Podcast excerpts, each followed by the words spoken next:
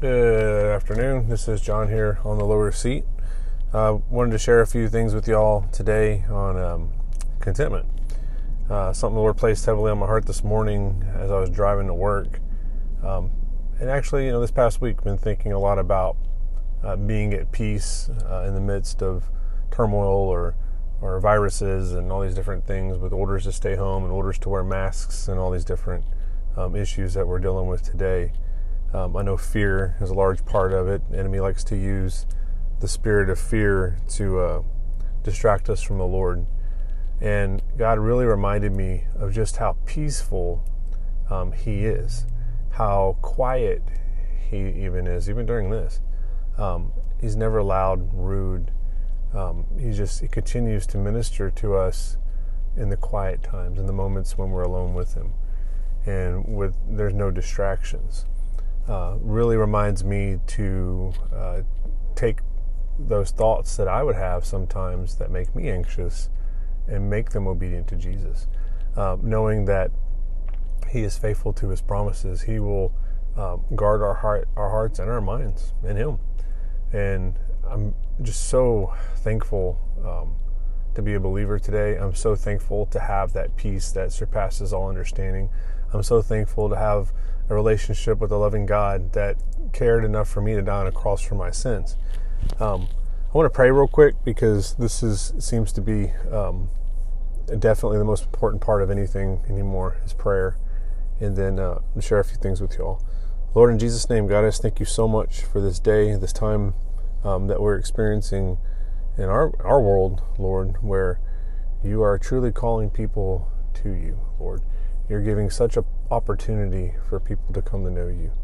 God, I pray for every evangelist, evangelist minded person um, that hears this message, that hears from you at any time, Lord. You would just give them confidence, Lord, uh, to respond to your call and to share the gospel with those that are hurting. So many unbelievers have so many questions, Lord, and they're vulnerable right now, and their hearts are open. They're looking for answers, and they're not finding them within their familiar realm of worldly um, affections. I thank you, God, that you have uh, given each of us a hole shaped with, that only you can fill in our hearts. And God, I thank you that you're calling out to um, dry bones. Lord, you're calling out to the lost. You're calling out to those who are walking in darkness, who are in a pit, and throwing them a lifesaver. God, you're, you're showing them um, your spirit through your people. You're showing them salvation through um, those that are willing to answer the call. God, I pray for uh, a special anointing on people today as they share the gospel and share the cross, Lord. And just pray, Lord, that you would just pour your spirit out on your people. Lord, let this, this lost and dying world see the importance of the cross, see the importance of Jesus. I thank you, God, that you'll um, Help us, God. Strengthen us. Give us the encouragement, Lord, even the desire in our hearts to fulfill uh, what you called us to do, to go out and make disciples of all nations. We love you and praise you and thank you in Jesus' name. Um, I came across a, a statement um, by J.C. Ryle. J.C. Ryle was an English evangelical in the UK uh, who died in 1900. He was born in 1816, so even at that time, he lived to be a pretty old man at 84 years old. He writes, um, Learning contentment at the foot of the cross. Would I learn how to be contented and cheerful under all the cares and anxieties of life? What school shall I go to? How shall I attain this state of mind most easily? Shall I look at the sovereignty of God, the wisdom of God, the providence of God, the love of God? It is well to do so, but I have a better argument still. I will look at Calvary and the crucifixion. I feel that He who spared not only his, begot, his only begotten Son, but delivered him up to die for me, will surely with him give me all things that I really need. He that endured that pain for my soul will surely not withhold from me anything that is really good. He that has done the greater things for me will doubtless do the lesser things also. He that gave his own blood to procure me a home will unquestionably supply me with all that is really profitable for me by the way. Ah, reader, There is no school for learning contentment that can be compared with Calvary and the foot of the cross. That just stirs me to my core. Uh, with all all the anxieties of this world and all the the detriment of of death and, and fear and these things that consume the lost and how they wear on the believer. And we have to constantly be in prayer constantly be in the word constantly be in fellowship of some sort as much as possible. We need that exhortation that encouragement to be reminded of why we're really here. We were created for jesus. Everything is about jesus. Every single thing is about Jesus. Every bit of it. And we have to be reminded that um, He's first. He's first in all things. The cross is the basis for our salvation. If there's no cross, there's no eternity in heaven with Him. Well, we would be separated. And it just stirs me to my absolute core to think about how much God loved us, that He sent this, His Son, Jesus Christ, to die for us and that he was able to take upon all the weight of all the sin of all the world on his shoulders and give us an opportunity to be called sons of God. Um, in Philippians 4, we know the familiar verse um, that says in verse 6 to be anxious for nothing, but in everything by prayer and supplication, with thanksgiving, let your requests be made known to God. And the peace of God, which surpasses all understanding, will guard your hearts and minds through Christ Jesus. I love this verse because this verse commands us to not fear. This verse gives us um, uh, opportunity to pray and to make our requests known to the Lord. The peace of God comes, which surpasses all understanding, comes through this prayer. It comes through this connection with the Lord, this relationship that we have with the living God. When we start to experience anxieties, we start to experience um, even at, to the point of sharing the gospel with someone, and God's telling you to share with somebody, and, and you hold back because you're afraid of rejection. That's not from God. The enemy's going to fight you tooth and nail. Right now, he has um, a, a platform of his own that he can use with fear over many people. And it's going to continue as long as um, this disease is running running rampant through the world. It doesn't matter um, what we think of it; it's how he uses it. And I just want to encourage you today that when you begin to uh, isolate yourself in your uh, thinking and you concentrate too heavily on the things of this world, we are, in a sense, rejecting our relationship with the Lord. Because when we go to the next verse in, in 8, it says, Meditate on these things. That's the entitlement of the verse.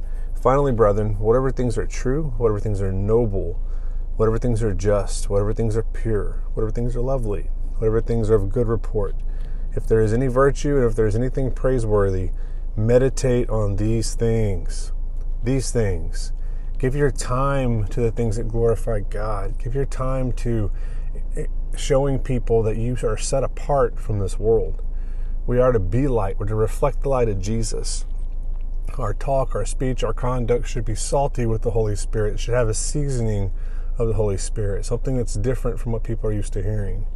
When you hear doom and gloom and you hear about people dying, we're certainly going to pray for them and we're certainly going to wash hands and, and sanitize and do all the things that are responsible to do. But we're not to meditate on it. We're not to give place to the enemy. We're not to encourage fear. We're not to condone fear. We're not to um, be involved in in useless, you know, conversations with people that avail nothing. If somebody's worried or afraid, ask them if you can pray for them. If somebody's looking for um, answers, share with them in the Word of God. Share with them this scripture give them an opportunity to understand that there is a loving God that died for them. Talk to them about Jesus. Talk to them about the cross. Explain the cross to them. Um, the hope that you have, the reason why you don't share the same fears that they have. Uh, there's a difference between being concerned and being afraid. And being concerned for somebody ultimately should be a concern for their soul. Where what happens when they die? Um, You know, they have one or two choices. They're either saved and they spend eternity with the Lord, or they spend eternity apart from Him.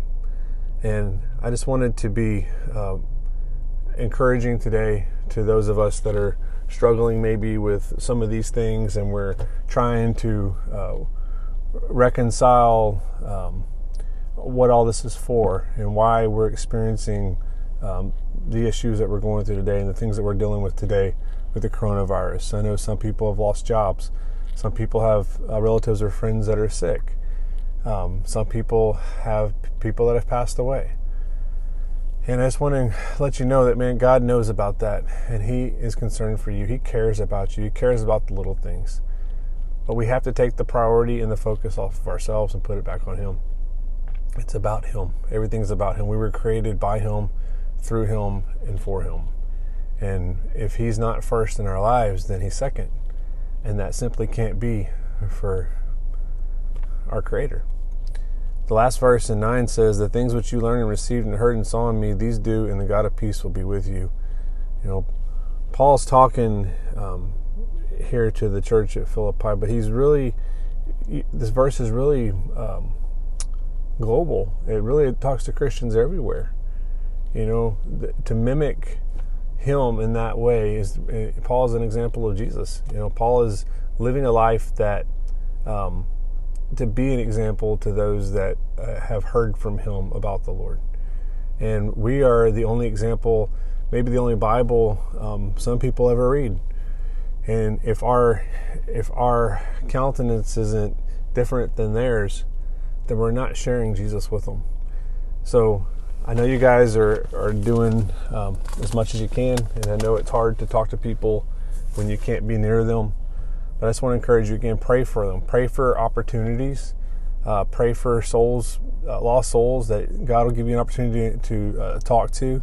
I was able to share with one a few days ago uh, at my job on an inspector um, who grew up in church and we walked away as soon as he was old enough to leave his home.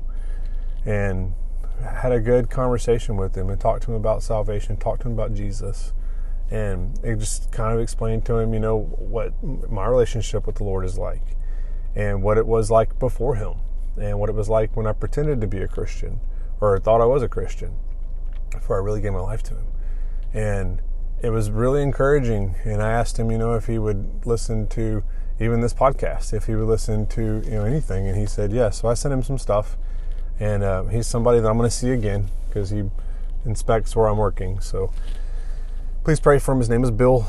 He's um, 31 years old and um, nice guy. Uh, I just want to pray for you guys one more time. I want to give you some more encouragement uh, in prayer and just pray that God really meets the needs out there as we're dealing with the circumstances that we have and keeping our focus on Jesus. Lord, in, the, in your precious name, we come before you once again, Lord, just thanking you for these opportunities. Thanking you, God, for soft hearts, tender hearts, Lord. People um, are looking, Lord God, they're really searching. I've heard so much with, you know, prayer, and I've heard so much more, you know, even Christian music and stuff being played. People looking for hope. People putting up Christmas lights that says hope. Lord, the only hope is in you.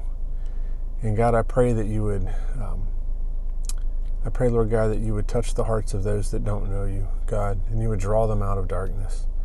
Use those that belong to you to share your gospel with them. And Lord, let, us never forget the cross. Let us always have our focus to be on the cross and the significance of what it means. God, I thank you. I praise you. I pray for each one of those that hear this encouragement, Lord, and, and seek to do your will, Lord God, that you would give them boldness you would give them uh, a tender heart, Lord, to to have hearts that break for what breaks yours. Lord, we know you love the lost. You said while we were yet sinners, you died for us. Thank you, God, for saving us. Help us, Lord God, to uh, plant seeds in the lives of those who don't know you, Lord, and to be a light, God, to be an encouragement, to be there to pray for someone, to cry with someone, Lord, to laugh with them, to help them, Lord, um, have a better understanding of why you died for us. And I pray, God, for ultimately for salvation. I pray for salvation of many. Thank you, Lord, that this whole storm will, will be um, the um, a preview of what's to come in revival when it passes. We thank you, God. We praise you. Pray for our pastors, our church, Calvary Houston. Pray for um, all those that hear, that hear this message, Lord, wherever they attend, wherever they go, that you would be with them. You would bless them, Lord. Uh, bless whatever their hands touch for your glory. God, and I pray that we would never forget, Lord. Never forget. It's all about you, Lord Jesus. Every single bit of it is about you. God, I love you so much. Thank you. In Jesus' name, amen.